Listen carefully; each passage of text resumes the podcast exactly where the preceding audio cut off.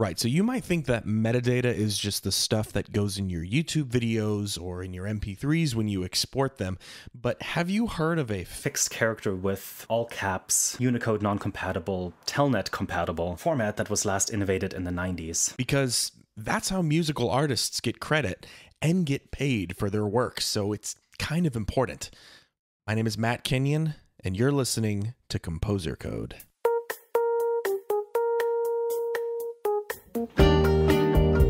Composer Code is the podcast dedicated to demystifying the music creation process by unearthing the experiences, mistakes, and hard-won insights from some of the best video game music makers on the planet. In this extremely insightful interview with Materia Collective founder Sebastian Wolf, we discuss things like metadata, the origin story of one of the biggest collaborative video game music communities in existence, and the biggest source of revenue for Materia Collective's composers. And it's probably not what you think. Definitely took me by surprise. Oh, and I kind of make a fool out of myself trying to understand how music licensing works, so sorry about that. Thankfully, Sebastian is a gracious, patient guy who really loves to empower video game music creators, even really slow ones like me. Um, what drew me to video game music is sort of a roundabout story. Um, it, it's one of the questions I love uh, discussing with other composers and other professionals working in game audio, because everyone sort of has their own unique way of how they found their way into the into the community and uh, the industry. Um, for me, um, I didn't play a whole lot of games growing up. Um, and N sixty-four, and played a little bit of Diddy Kong Racing and Quest sixty-four. But ultimately, what did it for me was um, discovering arrangements on uh, v g music dot com and O C Remix. And, you know, I grew up playing piano. And so ultimately, I found my way into, you know, playing uh, some of the f uh, piano collections from Final Fantasy and Kingdom Hearts. And, you know, fifteen, twenty years ago, there wasn't a whole lot of official sheet music, and, you know, as one does, uh, when there is no sheet music, one makes his own. Sure. And that's what I did. Uh, so over the past, goodness, decade or so, I have something like six hundred arranged uh, pieces that I just transcribed and arranged for piano and a bunch of other instruments, wow. uh, just because there was a lack of it. And, you know, jumping, jumping forward a couple of years, um, throughout college, you know, I kept up with music studies and arranging, and then when a friend approached me whether I wanted to start a music company, I said, yes, absolutely, let's do it.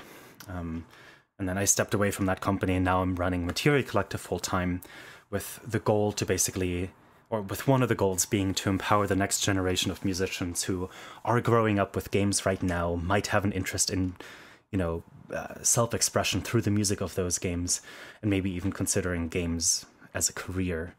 Uh, or game music as a career. So I essentially want to be want to be one of the people there to open those doors and have those opportunities available for the folks, you know, in the same way that I wish I had had those opportunities fifteen years ago.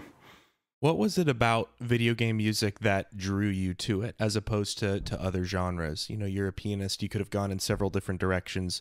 What was so uh, enchanting about the, the game music that you were playing? I mean, Kingdom Hearts was the first, uh, the first franchise I really fell in love with. You know, mm-hmm. Yoko Shimomura's melodies are, you know, memorable. There, there's a whole lot of great motivic material there. Um, you know, the melodies that just get stuck in your head. Yeah. After that, branching out into, you know, Final Fantasy and Castlevania and Zelda and Mario and everything else, um, just sort of took its natural path. Um, I think one of the things I enjoy most about game music now, you know, having a much broader understanding of, you know, the, the industry and the context of everything, is um, video game music is one of those, is a very special niche, both within uh, the music industry and sort of as an abstract concept in games.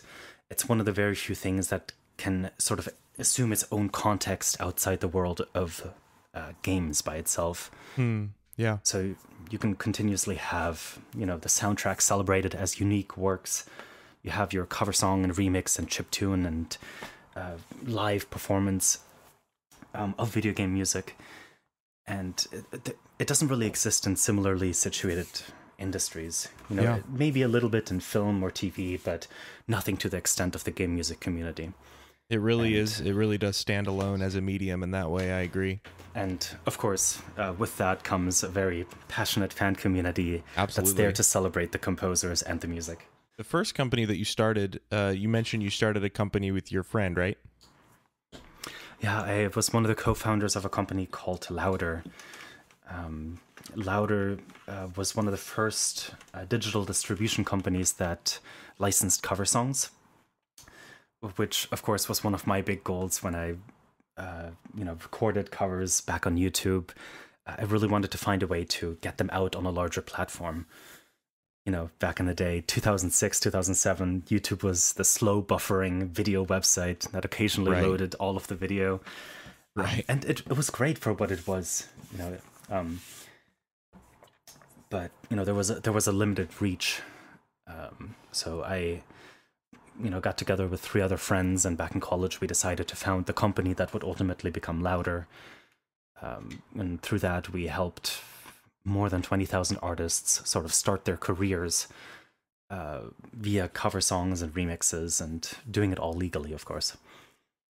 I want to talk a little bit more about the licensing process, because that is kind of a mysterious black box to a lot of creatives that we we throw the word around, but we don't quite understand. But first, I want to ask how Materia Collective got started, and how does one go about starting a label?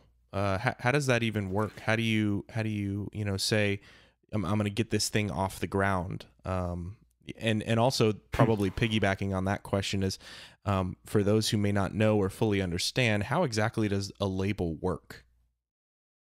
Oh, that's that's a great number of questions. Um, f fantastic. So I, I would hesitate to call Materia Collective a, a true label, um, because I think the, the foundation of what it really is is the community. Mm-hmm. Um, you know, in, in some circles, a record label is a four-letter word, so I tend to tend to stay away from that uh, phrase or that brand as a thing. You know, Materia Collective is a community of game audio professionals. You know, we we strive to make opportunities Um, happen for composers who either might not know of the opportunities, or um, you know, have the resources or ability to execute on those. And then, of course, for the fan communities, we want to have those same opportunities presented to them by, you know, furthering the reach of uh, you know, what anyone might be able to do on their own. You know, we one of the big things we realized in the beginning was, you know, by having these Uh, gigantic collaborative albums, we're able to amplify the reach of, you know, what any single one collaborator might be able to accomplish. Right, right. So uh, teamwork and all that. Um, how Materia Collect Collective got started is um, is really interesting. So at E three uh, in two thousand fifteen, uh, when they announced the Final Fantasy seven remake, um, I was I was still employed full time at the company uh, at Louder beforehand. You know, when I saw the announcement and saw the trailer and, you know, joined the rest of the internet and being thoroughly ecstatic about the entire concept. And one day, of course, it will be released in full. Um, but I made a post on Facebook, you know, very casual. Hey, you know, I saw Final Fantasy seven is getting a remake. Is anyone else interested in potentially joining me on a small remix project? You know, do a few covers that celebrates the music. Um, we ended up with one hundred ninety-two artists uh, wow. that joined for this project, our debut project called Materia. About five and a half hours of music, eighty-seven tracks, five discs. Um, and that sort of set the the pace for Materia Collective, Collective as a whole. Uh, you know, it was, it was featured around the internet, uh, got a ton of acclaim. Uh, featured a whole range of talent and, you know, as before mentioned, one hundred ninety-two artists who all played and arranged and orchestrated and sang and wrote lyrics for and so on.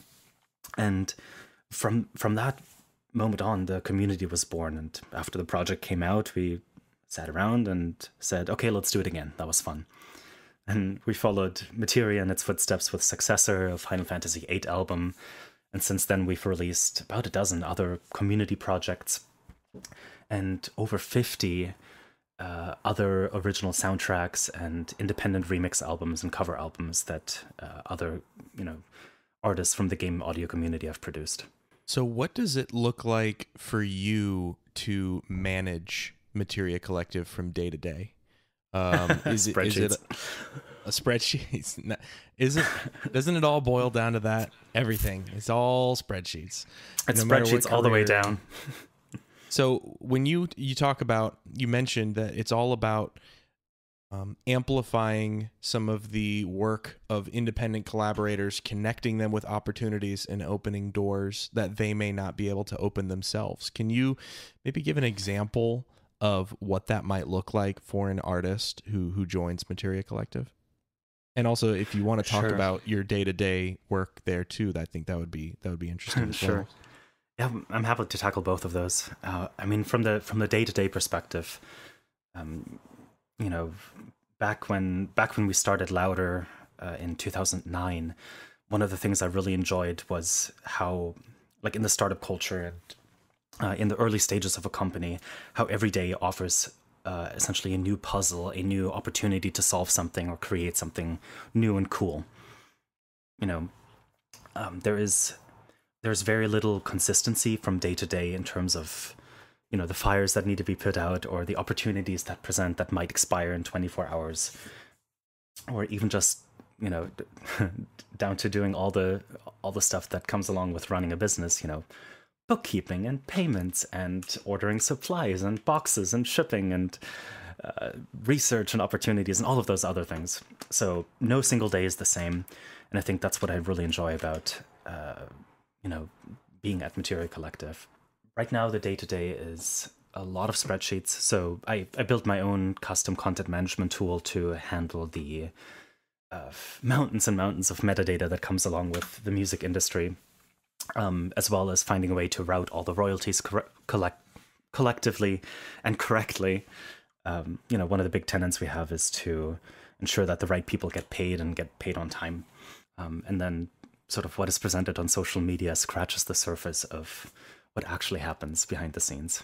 Um, I enjoy putting, you know, placing my artists into the spotlight rather than taking that up myself.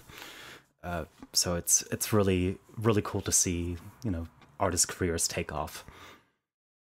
Yeah, you seem like uh just from our conversation, you seem like a like a really humble guy who just wants to empower other people, and I could be wrong about that, but that's just my first impression. Oh, thank you. Um as we're talking, I, I hope to embody that, of course, but I think that attitude is required when working in the game audio industry. Mm-hmm. um it's it's funny comparing it to, say, the the film or T V communities, where it Um, from what I've heard and have people tell me, is that it tends to be much more competitive rather than collaborative. Yes. So the, you know, I'm, I'm based in Seattle, and we have a fantastic indie game development scene, as well as big triple A community here. So, you know, we have weekly meetups for indie game developers. We have weekly meetups for game audio professionals. And it's, it's very collaborative. You know, at the end of the day, we're all nerds making really cool things happen for an interactive medium that millions of people will enjoy. So there's there's plenty of opportunities to go around, and I yeah. think all learning together and growing together has to be one of the tenets of anyone working professionally in this field. Uh, I wouldn't describe myself as an engineer. I'm I'm passionate I'm passionate enough about code to go ahead and, you know, build a custom system that gets the job done. Um, But that's sort of where the where the love for pull requests ends. Um, I'm passionate about what it accomplishes, right? Right. Yeah. Um, the the big big thing that we learned at Louder, uh, even in the early days, was that you have to account for edge cases. Um, and what I mean by that is that the music industry is filled with inconsistencies and incongruencies. You know. Uh, many many aspects of the music industry are technophobic. You know, they fear innovation. They fear, uh, you know, the internet as a whole. Um, sure. There's a there's a metadata exchange format that um, rights holders and publishing companies use to exchange information. Uh, mm-hmm. It's a um, for the for the technical nerds out there, uh, it is a fixed character with all caps, uh, Unicode non-compatible, Telnet compatible. Hmm. Uh, format that was last innovated in the nineties. And, gotcha. Um, that is still the most modern advancement of metadata exchange in twenty eighteen. Wow. uh, it's it's fascinating, really. So when when you hear about people complaining that they're not getting paid or not getting the royalties that they deserve, mm-hmm. it's it's largely due largely due to the fact that you have many um, many decision makers who fear innovation and change to the degree that they will not invest in forward-thinking technology. Mm. Um, so yes, backing up, uh, Louder tends to be the sort of opposite of that, where, you know, we realized early on that we needed a fascinatingly fast and complex uh, tech stack to really accomplish like what needed to be done in the industry. Sure. And given that there are so many nuances about music and licensing and royalties and rights, uh, especially on an international level, um, there there is no there's no solution other than a custom one that can be built to really accommodate all of those, well, edge cases. So when when I built uh, the Materia dashboard, uh, it's a custom content management tool uh, that I hope to make public for Materia's artists later this year, so that everyone can log awesome. in and see their sales and stats and update their artist profile and, you know, get tips on how better to improve, you know, aspects of their online identity, all such things. So, so when I built it, it was with the edge cases in mind, and that has really, right. uh, really been beneficial when receiving royalty reports and statements and all that other boring stuff. Can you give just a brief primer on what the role of metadata is um, in the artist uh, sort of getting compensated for their work? Because the only experience that I personally have of metadata is like uh, YouTube metadata, for example, or metadata mm-hmm. when I export uh, a song that's that's an M P three, um, and I want to give a, a a piece of software like iTunes information about it. Um, mm-hmm. That's my extent of that knowledge. Can you m maybe just briefly explain how metadata works to help artists get paid? Oh, absolutely. Um, metadata is the lifeblood of the new music industry. It's it's absolutely essential. It has to be the cornerstone of uh, any anyone working in the music industry has to understand its importance. Um, part of the reason is, of course, uh, track identification, composition um, identification. You know, if you have an M P three that's an audio recording, there is um, there's a composition aspect. You know, who who wrote it? Where did they write it? When was it first published? In what country did they record it? Um, what is the citizenship or nationality of the composer? Mm. Are there more composers? Um, are they affiliated with a P R O, a performing rights organization like ASCAP? Um, are, you know, do they have a publisher? Where's the publisher located? What is their information? How can we contact the publisher? All of that information is absolutely vital when, you know, a song plays on Spotify, that Spotify knows Um, where to get a license and who to pay. And the onus is really yeah. on the music industry, the, the labels and the publishers, to provide as much information as possible, because without it, you know, if, if you have Main Theme by Koji Kondo, that's not going to help anyone identify the specific composition. You sure. know, you might yeah. know that it is maybe that it is maybe Nintendo, but, you know, Koji Kondo wrote a lot of Main Themes. What, what would you recommend artists who are totally green in that area to do to make sure that they at least have a rudimentary grasp of metadata enough to, to, you know, make sure that they're compensated? Well, I think, uh, I think the better piece of advice would be to give artists an understanding of the importance of um, knowing at least a baseline of music industry and its practices. Uh, mm-hmm. Metadata is, of course, a big part of that. Yeah. But I mean, I firmly believe that any artist working in the music industry or the game industry creating music has to know fundamentary basics of, uh, you know, music law, music copyright, music business, just to sort of have that surface understanding of like, oh, these are the important factors and this is how I get paid. Uh, I do have a blog post where I have outlined a couple of books that I suggest. I'm happy oh, to send that to you as well. That's exactly what I was going to ask. That's my next question. I'll make sure to put that in the description of, of this uh, of this episode. How how does uh, an organization like Materia Collective stay running? You know, obviously you got bills to pay. How do, how does that work? How do you make money? How do you how do you um when what other what other things do you do? Um, maybe specifically besides connecting other artists for collaborations. There's there's one thing that always disappoints me, especially in video game music, and that is sort of un. uh, like seeing opportunities and potential just come and pass by. Mm-hmm. Um, you know, especially someone who has a, a slightly more in-depth understanding of the opportunities that do exist. Right. So, you know, as as you're watching sort of these opportunities come and flow by, you know, now through Materia Collective, because we have, you know, over six hundred people in the Facebook group. Um, so we do have a fairly decent reach uh, into into the community. Uh, both the fan gamer, uh, the fan community, and the professional community. So by seeing a lot of those opportunities come, we're able to pick up on some of them and say, "Hey, here's a cool project that I think we could do, that you know fans will like, that maybe even the original composer might endorse or be a fan of." Hmm. Um, the the latest one is actually um, uh, we're working together with Lena Raine, the composer for Celeste. Oh, yeah. Um, a phenomenal uh, indie game and indie soundtrack that came out. Um, if you like platformers, um, similar to Super Meat Boy in terms of uh, challenging potential. Right. Um, very, very polished, beautiful music, uh, great storyline. I, I can't gush enough about this game and the music. Uh, but I, I keep seeing the name of the game thrown around, so I definitely need to, mm-hmm. need to check it out and listen to the soundtrack, at least. Yeah, it's it's beautiful. It's on, you know, Bandcamp and Spotify and everywhere. Um, but we're working together with uh, Lena Raine, the composer, and Trevor Alan Gomez, a pianist and arranger, to put together an official uh, Celeste piano collection. So that's that's an opportunity that came by. I saw the game come out, uh, you know, and thankfully Lena Raine was also in Seattle, and we got to meet up and have coffee and gush about sheet music and projects. And, you know, from then on, we basically said, yeah, let's do it. So that's awesome. There's an example of, uh, you know, seeing like this, this would be a really cool project, you know, from Materia Collective's end. We're willing to invest a little bit of cash for the recording, upfronting, mm-hmm. uh, you know, expenses for, you know, printing books and mailing those around the world to fans who might be into it.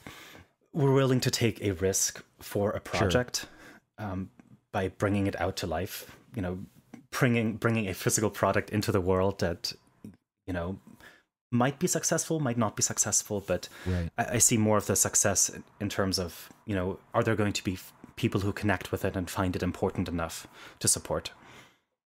When you were talking, um, I was reminded of a venture capitalist uh, like mm-hmm. firm um, who they take a risk by investing in organizations.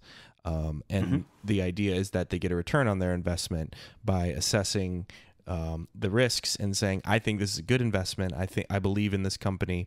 Would it be safe to say that Materia Collective is is similar in some sense, where you see an artist or you see a collaboration opportunity and you invest in that opportunity, kind of in as a sign of faith that I believe this will this will be, you know, a, a powerful uh, piece of art. And when you do do that, um, I'm curious. Uh, how how it works with um, Materia Collective getting paid and the artist getting paid, and how how how does that all break down? That's an interesting comparison. Um, it it actually took me far too long to make that connection. You know, I I have familiarity with you know venture capitalists. Um, you know, I've been an investor myself, uh, and of course also on the uh, producing part of the startup and creating a company with uh, a board and investors and all that.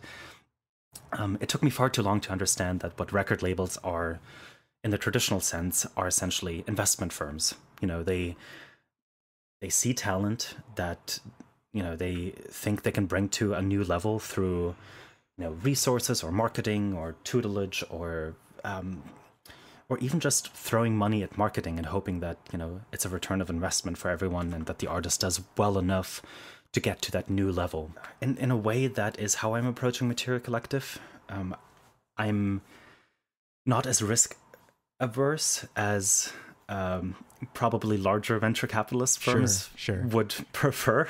Right. But right. then again, um, you know, if, if we have two out of ten projects make their money back and more, then we can have more projects that we support and bring to life. Sure. Yeah. Um, of course, on a financial level, um, you know, we recoup our upfront investments and then take a small percentage of um, all the money that comes in after that. Um, we prefer that the artists get the bulk share um, of any money that is made. you know, we offer a service uh, that's a little bit more than just distribution. You know, we have we have a brand, we have support, we have a community that is all behind it. Um, and I think more than anything, we have the tool set and the knowledge to support the artists along the way.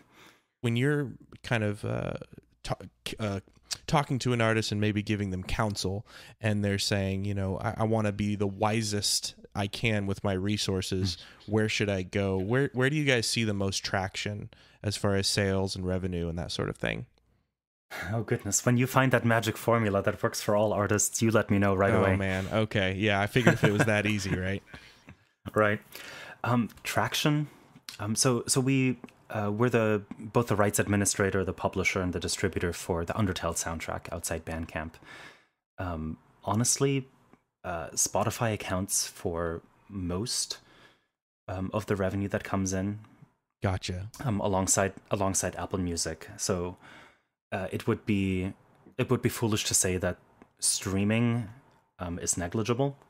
Mm. Maybe five years ago, it accounted for fifteen, twenty percent. Yeah. Uh, right now, it, it's it's more than fifty percent. Wow. Um, especially okay. for the dem especially for the demographics that will be shaping the next decade of music. Um, it's it's always so funny, you know. There is no shortage of uh, technophobic writing online that says, you know, Spotify is literally the devil. Sure. And it's um, you know, whatever you think of their their corporate uh, tactics or you know whatever. I think it's a fantastic company, and yeah. I think they're doing right by artists. Well, that's really well. You, and, you I know, mean, obviously you're in the industry, so I definitely trust you more than a keyboard warrior on a blog. Keyboard warrior, I like that. Yeah. So no, that's it's, that's good. It's it's true. I mean, there's you know there's no shortage of um, companies that focus on the bottom line rather than you know building a sustainable business model. Mm-hmm. Um, I think Spotify is great. I think Apple Music and iTunes are great. Yeah. Tidal is a fantastic company. I like that they, you know, stream, you know, ninety-six forty-eight quality uh, tracks. It sounds better than anything. It's phenomenal. Um, and I think as with as with everything, you know, streaming works at scale. If you have an audience that wants to listen to their music, they will go and listen to your music.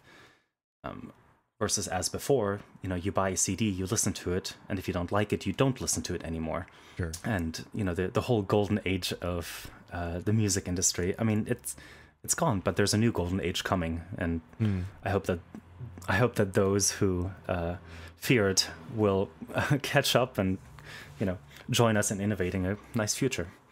What yeah. is the what is the golden age you're describing? Can you talk a little more about that? About kind of what you well, see in the future? It's a change of tactic, right? Um, I mean, you see, I see sort of two directions. I mean, one is, of course, uh, there's a lot of lot of opportunity in streaming. I think on a larger scale, digital downloads will go away in the next five years. I, I would be shocked if iTunes is still selling M P threes or M M4As sure. or whatever. Um, I think everything will be consolidated into an access model, much in the same way that, you know, you don't go to Blockbuster anymore to rent V H S. Right. You now go to, to Netflix and get your membership. Sure. But, you know, then you also have to go to Amazon Prime and get your membership, and Hulu didn't get your membership, and mm-hmm. then to Disney and get your membership. Right. So m my hope is that that won't translate to the music industry. Yeah. You know, we're talking about like the musical panopticon, where you go to one platform and you pay your monthly price, and you get all the music that you want, the the buffet option of music. Sure. Yeah. Um, so when you, I think um, that's within oh, reach. Uh, I think that's within reach on you know sort of the one side of things, but then you know as uh, buying digital music has fallen out of vogue, other than for the explicit reason of knowing that you're supporting an artist directly, as on Bandcamp. Um. It has become more popular to have physical collectibles. You know, vinyl is back, mm. not necessarily because I think people enjoy it for the audiophile quality.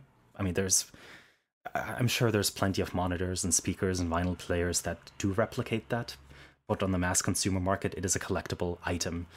You know, I have I have a ton of vinyl. The the Super Hexagon vinyl by Chipzel that eight uh, I'm eight bit produced. It's an actual hexagonal hexagonal. Hexagonal? Hex. I'm not sure. It has hex hexagonal it has six sounds, sides. Sounds cooler. um, yeah, they, they and actually it's, and cut it's it. A record. It's a record that's it's a, hexagonal. It's a record.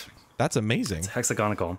It's a beautiful piece. Um, and that hangs on the wall. You know, I, I can go on Bandcamp and Spotify and listen to Chipzel and buy her album again, but I, I like it as a collector's item. You know, you get it, yeah. you get it signed, it sits on the bookshelf, it looks pretty.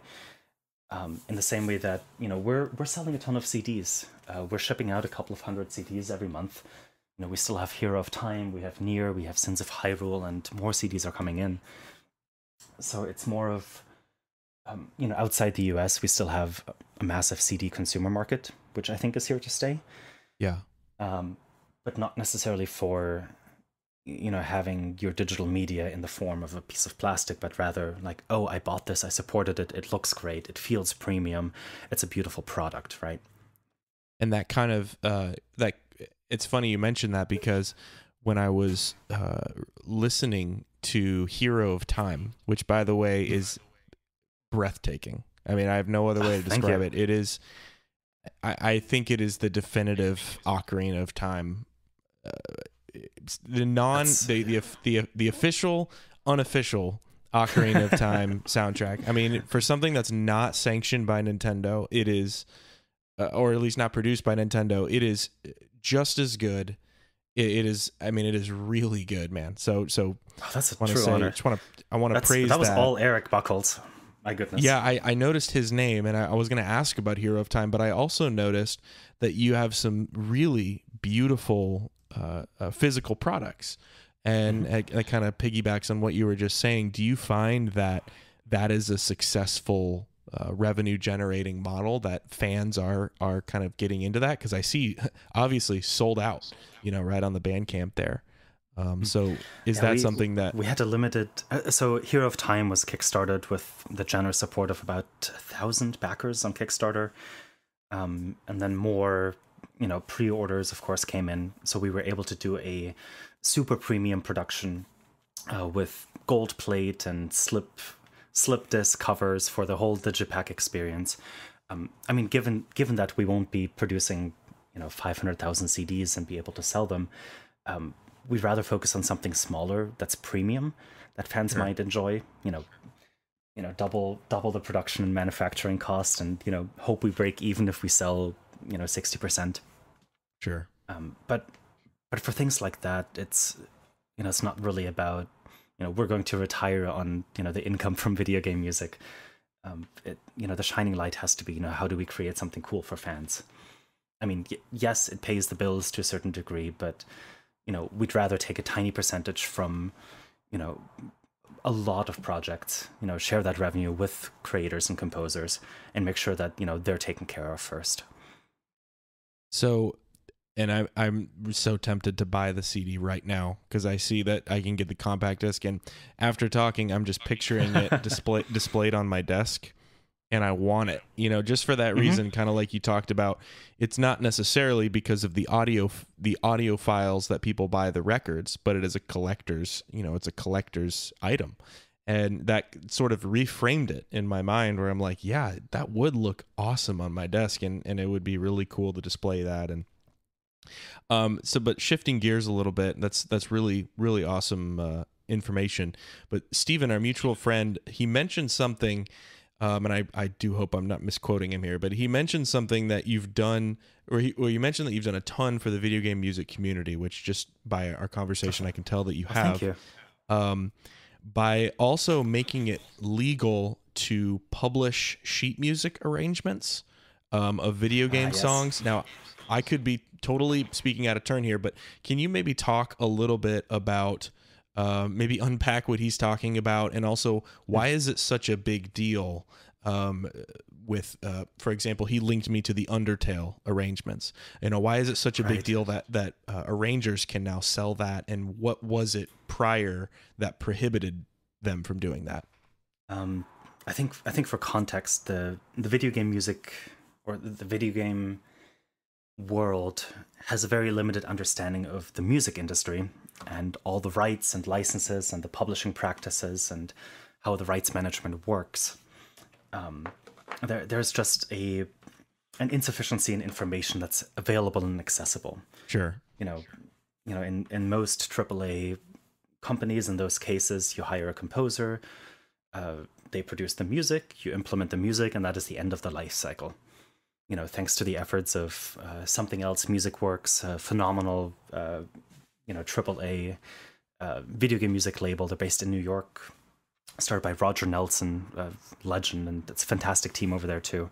Uh, they started producing C Ds in the early days. I know they were the first to say, hey, you know, approach Bungie and Microsoft, uh, three forty-three and all those folks and say, hey, let's press Halo on C Ds.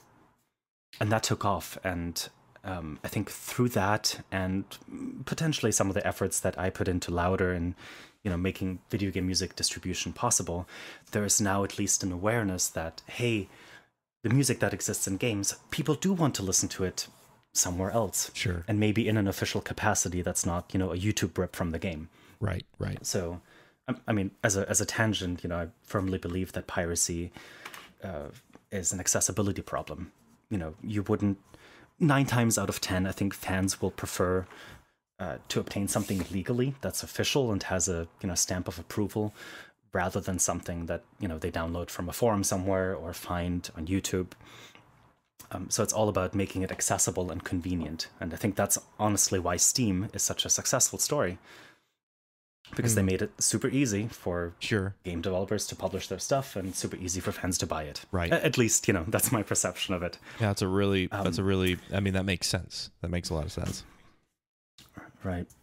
So um, going back to the original point about sheet music, um, you know, there's, there's a very limited understanding of the rights that need to be managed and how those can be, uh, you know, further exploited is the legal term, like basically do cool things with it. Um, so we have a we have a really nice partnership with uh, Sheet Music Plus. Uh, they're a Hal Leonard company, and Hal Leonard's one of the big two uh, sheet music publishers in the U S. Um, since we, so Materia Collective has a publishing division um, that basically helps composers manage their rights, uh, register the copyrights, um, help you know cover song licensing, help.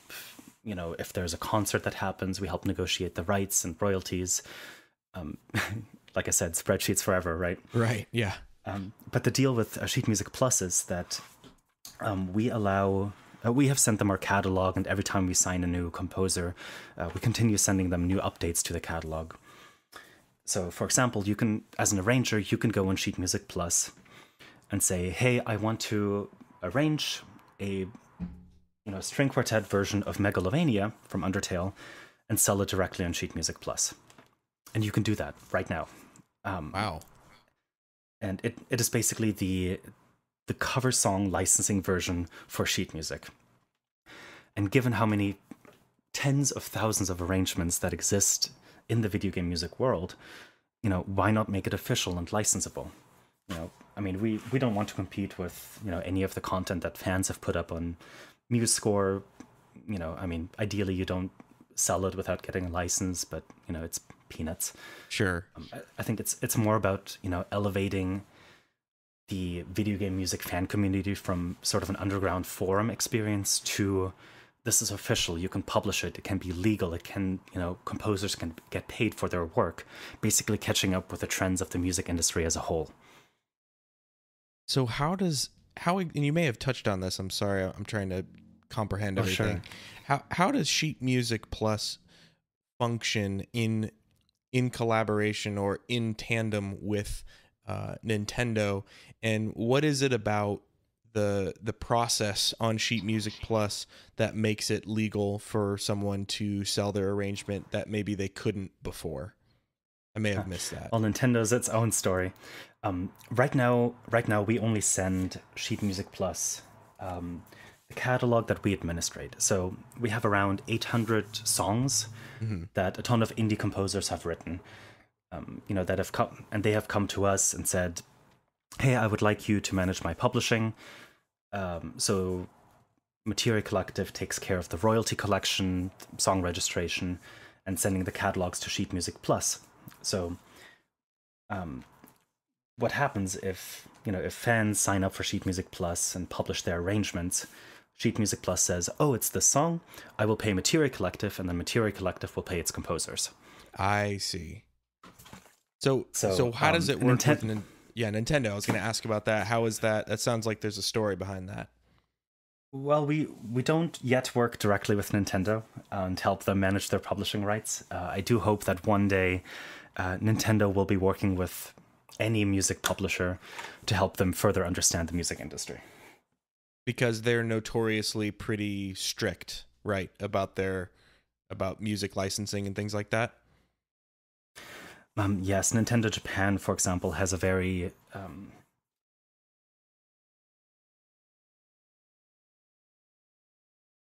uh, I hesitated. Um, they, they care very much about how their um, intellectual property is used and presented, which is understandable well given put. that, you know... Well put. And I are, can always edit anything they are the out kings. Of this, so just F Y I. Appreciate it. But, but no, um, I mean, Nintendo's obviously doing something right, you know. I mean, you look at twenty seventeen for them, and, you know, I, I wish I had more time to play my Switch. I've yet to download Mario Odyssey. Sure. But it's the kind of, you know, it captures, they have, they've succeeded in recapturing the interest and attention and passion and excitement for, you know, a very specific set of gamers. Right. Um, through the Switch and the console and the other games they're putting out right now. So they're obviously doing something right in terms of how they perceive value, yeah, and how they how they curate how that value is used by other professionals and fans alike. Sure. So I think a lot of it too boils down to they just are very particular about their brand and their intellectual property and how it's perceived, and they just want to have really tight control over every aspect of sort of the Nintendo universe. Would you yep. say that's your experience as well? Um, to a large part, yes. Um, you know, I've talked with many people at Nintendo America.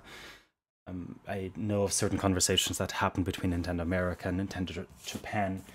And as far as I know, there is some movement happening in, um, you know, innovating on the music side of things. You know, for example, I would love, you know, after Hero of Time, you know, we... It, it was a complete runaway hit, right? But we then again, we did record with a live orchestra. Um, yeah. It's and, you know, the disclaimer is that, of course, it's not sanctioned by Nintendo, but Nintendo is getting paid for every copy that's sold. Um, gotcha. But but after that success, you know, how do we follow that up? You know, I would I would love to work on a Wind Waker album, for example. You know, yes. Focus more I, uh, on strings and choir and woodwinds and. Love the Wind Waker soundtrack. Personally, what a great soundtrack, right? Very good. But, um, but in order to cover some of the songs from Wind Waker, um, we would have to negotiate directly with Nintendo, mm. um, and I'm I'm not sure that that's a conversation they might be ready to have yet. Gotcha. So we'll we'll see how that goes. Um, I'm well, excited I to think... work with them a bit closer in the future. I think just the fact that you are having those conversations and that Nintendo's having those conversations with, with you is an incredibly encouraging thing, um, that they are talking through the possibility of doing things like that. So just so that um, I understand and our, and our listeners understand, to recap, for the, the Sheet Music Plus... I'm sorry to beat this dead horse. I'm just trying to, I'm trying to understand it. No, totally. It's a bit you confusing. Go, No, yeah, I know. So you go to uh, an organization that has produced a game soundtrack, like Nintendo, for example, and you come up with a a a a, um, a deal or some sort of contract that says that any uh, uh, any sales of these of this sheet music will a uh, percentage will go to that company, and then you manage the collection of those royalties that the artists themselves in Materia Collective create. I'm sorry, I'm I'm I'm kind of confusing myself. Let me let me try um, again. No, dude, this is so, my fault. I'm sorry. I'm trying so hard to get it. No, it's uh, no no fault of yours. The music industry and its licensing schemes are vastly complex, and, and I mean, I'm still learning a lot of these things. So what happens uh, for for Materia's publishing agreements is, um, you know, if, if you're an indie composer who has retained his or her or their rights, um, we get to help them administrate those rights. So if you wrote a song called Main Theme, and you come to us and say, hey, I would like you uh, to help administrate, you know, main theme for me, we say, okay, great. Uh, and then we say, okay, every time, you know, the song plays on Spotify, we want to make sure that you get paid for main theme. Mm-hmm. If someone wants to do an arrangement and publish sheet music of it through Sheet Music Plus, we make sure that you get paid for that. Yeah. Um, you know, if someone wants to record a cover of main theme, you know, they come to us and we grant them a license for it. Gotcha. So, so we essentially become the rights administrator for main theme for you, so you don't have to deal with it, and so that we can have more opportunities to bring main theme to everyone else who might be, you know, enthralled with the game or you or the, you know, the song itself. And so are, when you say main theme, are you referring to like an original piece? Like, what if I wanted to say, I want to do an arrangement of the Super Mario uh, sixty-four main theme? What, you know, um, how would that work, or would it work? Well, that... that wouldn't work. Gotcha. Um, mainly because you wouldn't be the composer of that song. Right. And we only work with a composer of songs, or the rights holders in the case, uh, in the case it's a buyout, right? So um, th I think the important thing to touch on as well is that there are two copyrights. Um, you know, you have a composition, you know, where you have all the notes and, uh, you know, your thematic material and maybe even instrumentation. Mm-hmm. And then you have the recording of that song. And gotcha. Those are two separate rights. I see. And and what we what we help administrate is the the composition itself. Um, so for example, if you have sheet music of that composition, we help administrate that. I see. Now, if if Nintendo wanted to come to us and say, hey, we would like for you to help other fans legally distribute sheet music of, you know, the Super Mario Bros. Main theme, that would be fantastic. But yeah. if you wanted to, to come to us and say, hey, I want to sell sheet music of that, we would have to go to Nintendo and ask. And, well, that that's for another time. I see. Yeah, so so how exactly, uh, just to, to wrap this up, I'm curious, how did it work with Hero of Time? Like, what was the process for you guys in in clearing that? Well, sheet music and cover song rights are very separate. Okay. Um, so we worked with Louder, who has an established relationship with Nintendo. Um, Louder, again, is the old music company that I worked at. Right. Uh, they did cover song licensing almost exclusively. So we went to them and said, hey, we need licenses for these thirty songs. And they said, okay, here you go. Gotcha. And then we paid the licensing, the royalties, uh, you know, and Nintendo, uh, well, has been receiving very large checks from us. Gotcha. Okay, I see. I see. So, for is that now? Is that a large? Is that usually when you go to Louder and you ask for the the rights to those cover songs? Is it usually a, a pretty large percentage that goes back to the original composer? Um, it's um in the U S it's government mandated, so it's about ten cents per cover. Gotcha. Okay, I um, see. It's it's a bit more for longer songs, but those are all honestly details. Um, but you know, I see. A as with Spotify, you have very small royalties, but if you get a hundred thousand streams, it does add up. And if Absolutely. you sell a few, if you sell a few hundred C Ds or a few thousand vinyl, it does add up, right? Well, um, thank you so much for for taking the time to explain that. Um, right. And I mean, now that now that you've said that, you know. Imagine how much more of an education there has to be for the people working in the field, right? Sure, sure. You know, and that's honestly one of the things I would, uh, I would love to work on. It. Um, I'm hoping to publish a small pamphlet, you know, music rights for the game industry professional. Absolutely. Um, if you ever had a course like on Udemy or, so. or something, I would totally buy that in a heartbeat. It's in like the works. A, like a video. Oh, it's in the works? It's in the works. Awesome. It's over, okay. It is overdue. Oh, very cool. Well, I will be uh, I'll be keeping my eye out for that. So that kind of segues well into the next question that I had, and that is, um, I think a lot of composers who want to break into the video game composition, kind of shifting gears to the the composers who want to write original music for original games are a little nervous because um, they don't they've heard horror stories about getting taken advantage of, and they don't want to get taken advantage of. They want to make sure they're protected. So what's some advice that you would offer to young composers maybe getting their first gig in uh, to make sure that they are uh, protected and also properly compensated for for any work they do on a game? Like, what would you, what sort of preparatory steps, I guess, would you recommend um, for those people before they kind of hit hit the pavement and try to get their first gig? Um, one of the things I always tell people, um, if you're given a contract, have a trusted friend read over it, uh, preferably someone who has worked with licensing and agreements before. If you can afford it, um, work with an attorney. Yeah. And uh, my thing is always, you can afford it because you can't afford not to work with an attorney. Right. So say, for example, you know, you write music for a small indie game and they give you a contract um, and you just sign it over, and then that game becomes, say, Minecraft. Yeah. Um, right.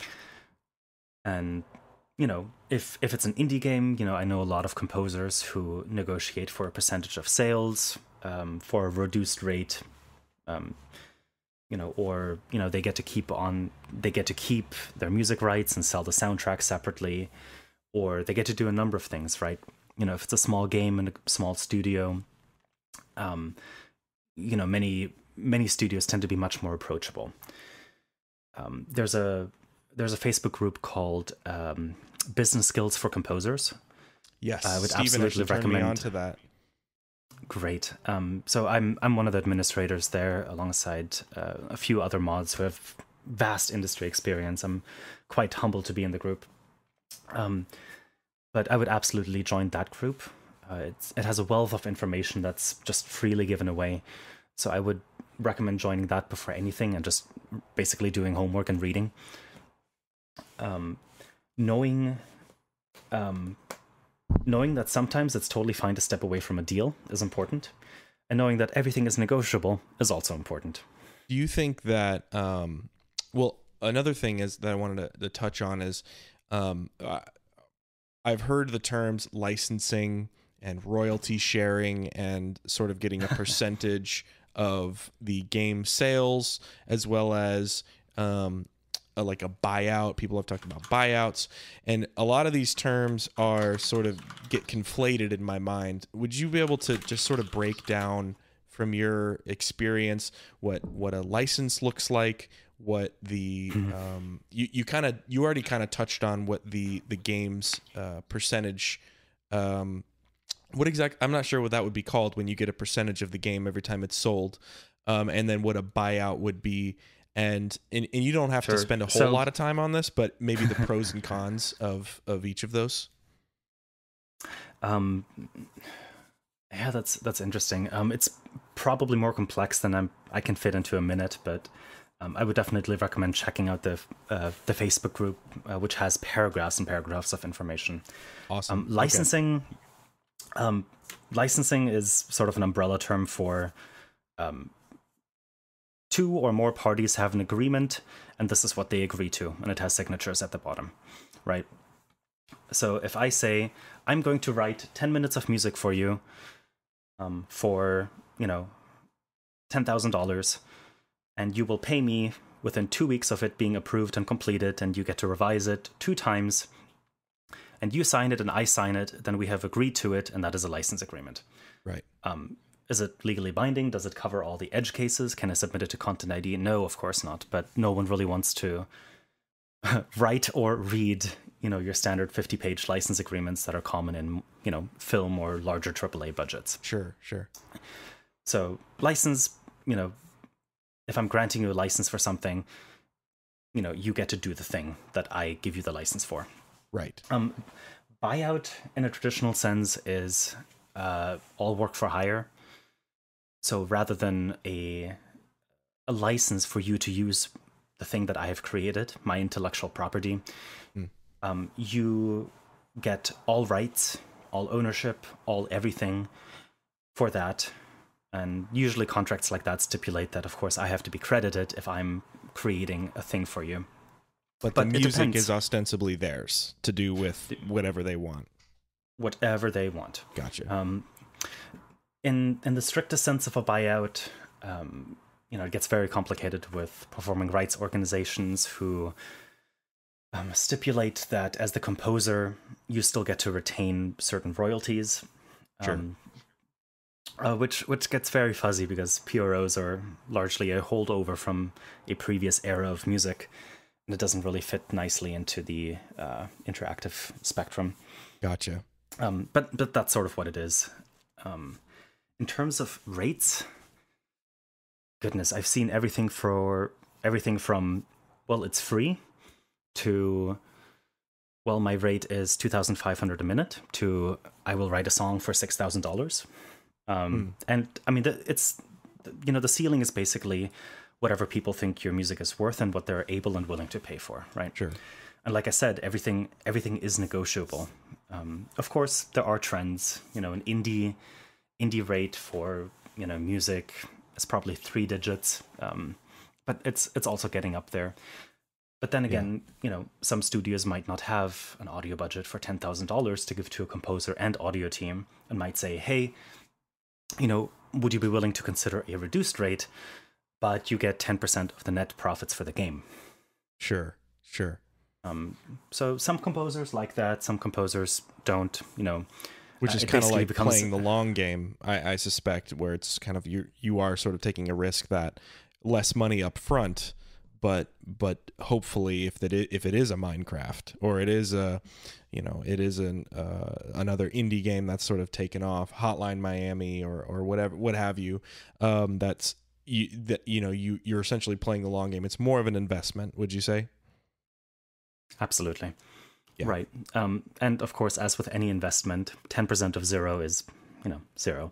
Sure. Or sure. ten percent of a multi-million dollar franchise is a retirement, right? Yeah, so, exactly.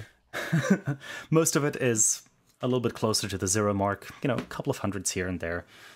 Um, but, you know, occasionally you might have that runaway success. So in those scenarios, I usually encourage composers to vet the team. Um, you know, if they have a ship title, great. If not, you know, not only evaluate the artistic and creative properties, but also, you know, are they, are they able to ship a game and make sure that it does well, right? Right. Is it is right. it commercial enough for it to be financially feasible for me to not work for any upfront and instead get just a royalty? It's yeah. really interesting. It's it's um, a lot of it, like we talked about, how Materia Collective is very much like a venture capitalist firm where you're assessing the investment. And if I want to invest my resources in this person, as a composer, you kind of need to be sort of assessing the team. Are they are they organized? Do they ship games? You know, do they have a, a bad track record of five canceled games? You know, that that would definitely mm-hmm. color, you know, whether you want to work with them or not. Um, so I think that's that's really valuable. Um, Sebastian, yeah, I want to I want to be respectful of your time. Thank you so much for talking to me tonight. I just want to close with two questions, and one is a very light question. We've been deep in the weeds of business stuff. So I just want to ask what your favorite game is and uh, your favorite game soundtrack. I have a feeling I know what it is because you mentioned it earlier. Um, and oh, also... These are, these are the two hardest questions already. Yes, that's right. I was thinking, you know, if someone asked me, I don't know that I would know. I like I like Sonic. I like Mario. I, I have no idea. And the second is if someone wants to join Materia Collective or find out more about Materia Collective, where should they go? Um, well, for the first, for the first one, I, I can't name a single favorite game or soundtrack. Um, I usually have seasonal soundtracks or, uh, just music that floats past. Sure. Um, right, right now I'm listening to Jessica Curry's, uh, So Let Us Melt. I don't think I've heard um, of that. Jessica Curry. She's the, uh, she's a U K composer. She did, uh, Dear Esther. Um, Everyone's Gone to the Rapture. Oh, um, wow. A cu couple of other things. Uh, really gorgeous music, a lot of choir work. I will definitely check um, that out and put a link to her work in the description. Yeah, absolutely. Um, let me let me send you a direct link to her Bandcamp. I think everything is up there. Perfect. In terms of in terms of favorite games, I It's somewhere between Breath of the Wild, because I can pick it up and cook a few meals and put it back down. Yes, um, exactly. You sh- yes, you can. That's. And then if I want to be completely irresponsible and, you know, lose track of about three hours, um, Horizon Zero Dawn, um, because it's just immaculate. It's pretty. It's vast. The storytelling is fantastic. The narrative is gorgeous. Um, and the music's just phenomenal. Um, it's I'm I'm at the point where I have to very much curate my time of, uh, you know, gameplay experiences. I miss sure. passively consuming content without sure. having really a, you know, regard for the time. Right. Um, but but you know, it was funny. You know, Materia is almost three years old now, and at the beginning beginning I said, oh, I'm going to start a video game company. Um, I'm going to have so much time to play video games. Uh-uh. Right. Nope. Doesn't doesn't work out that way. Doesn't work that way. Um, but but yeah, I'm I'm very happy for every moment that I have that I can squeeze in a little bit of time. That's awesome. And, you know, still keep up with, you know, all the innovation and the cool things uh, developers and publishers are putting out. That is really cool. Um, so where can people question, go? Yeah, where can people go to find more about Materia Collective and, and maybe even join? Um, Materia Collective right now, um, the community aspect is on Discord. Okay. And there's a public uh, join link. I'm happy to send that your way as well. Yeah, absolutely. Um, and on a on a bit more private Facebook group. Um, right now, uh, it's invite only, or we have a referral network. Uh, but honestly, any composer or would-be composer who has uh, you know, some work that they're able to show, uh, we'd be happy to like have a have a look, have a you know, have a look over their work. We're still trying to figure out exactly the, you know, membership guidelines, but it, so far it is pretty loose uh, because we want to be there as a support network. Um, but at the same time, you know, we're a professional audio community uh, that works on projects together and helps each other's, you know, you know, reach greater heights. Wow. I really hope you guys enjoyed that interview as much as I did. All the resources that Sebastian mentioned in the talk will be linked in the description below, including his industry reading list, the soundtrack he's currently listening to, more information about Materia Collective, and the very helpful Business Skills for Composers Facebook group. The biggest takeaway that I got from this is if you're looking to break into the industry of composing for games, you got to be an investor.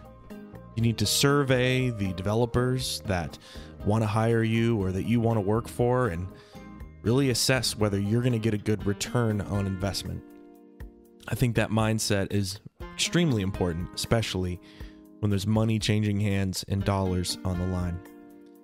Well, anyway, until next time, guys, thanks for listening.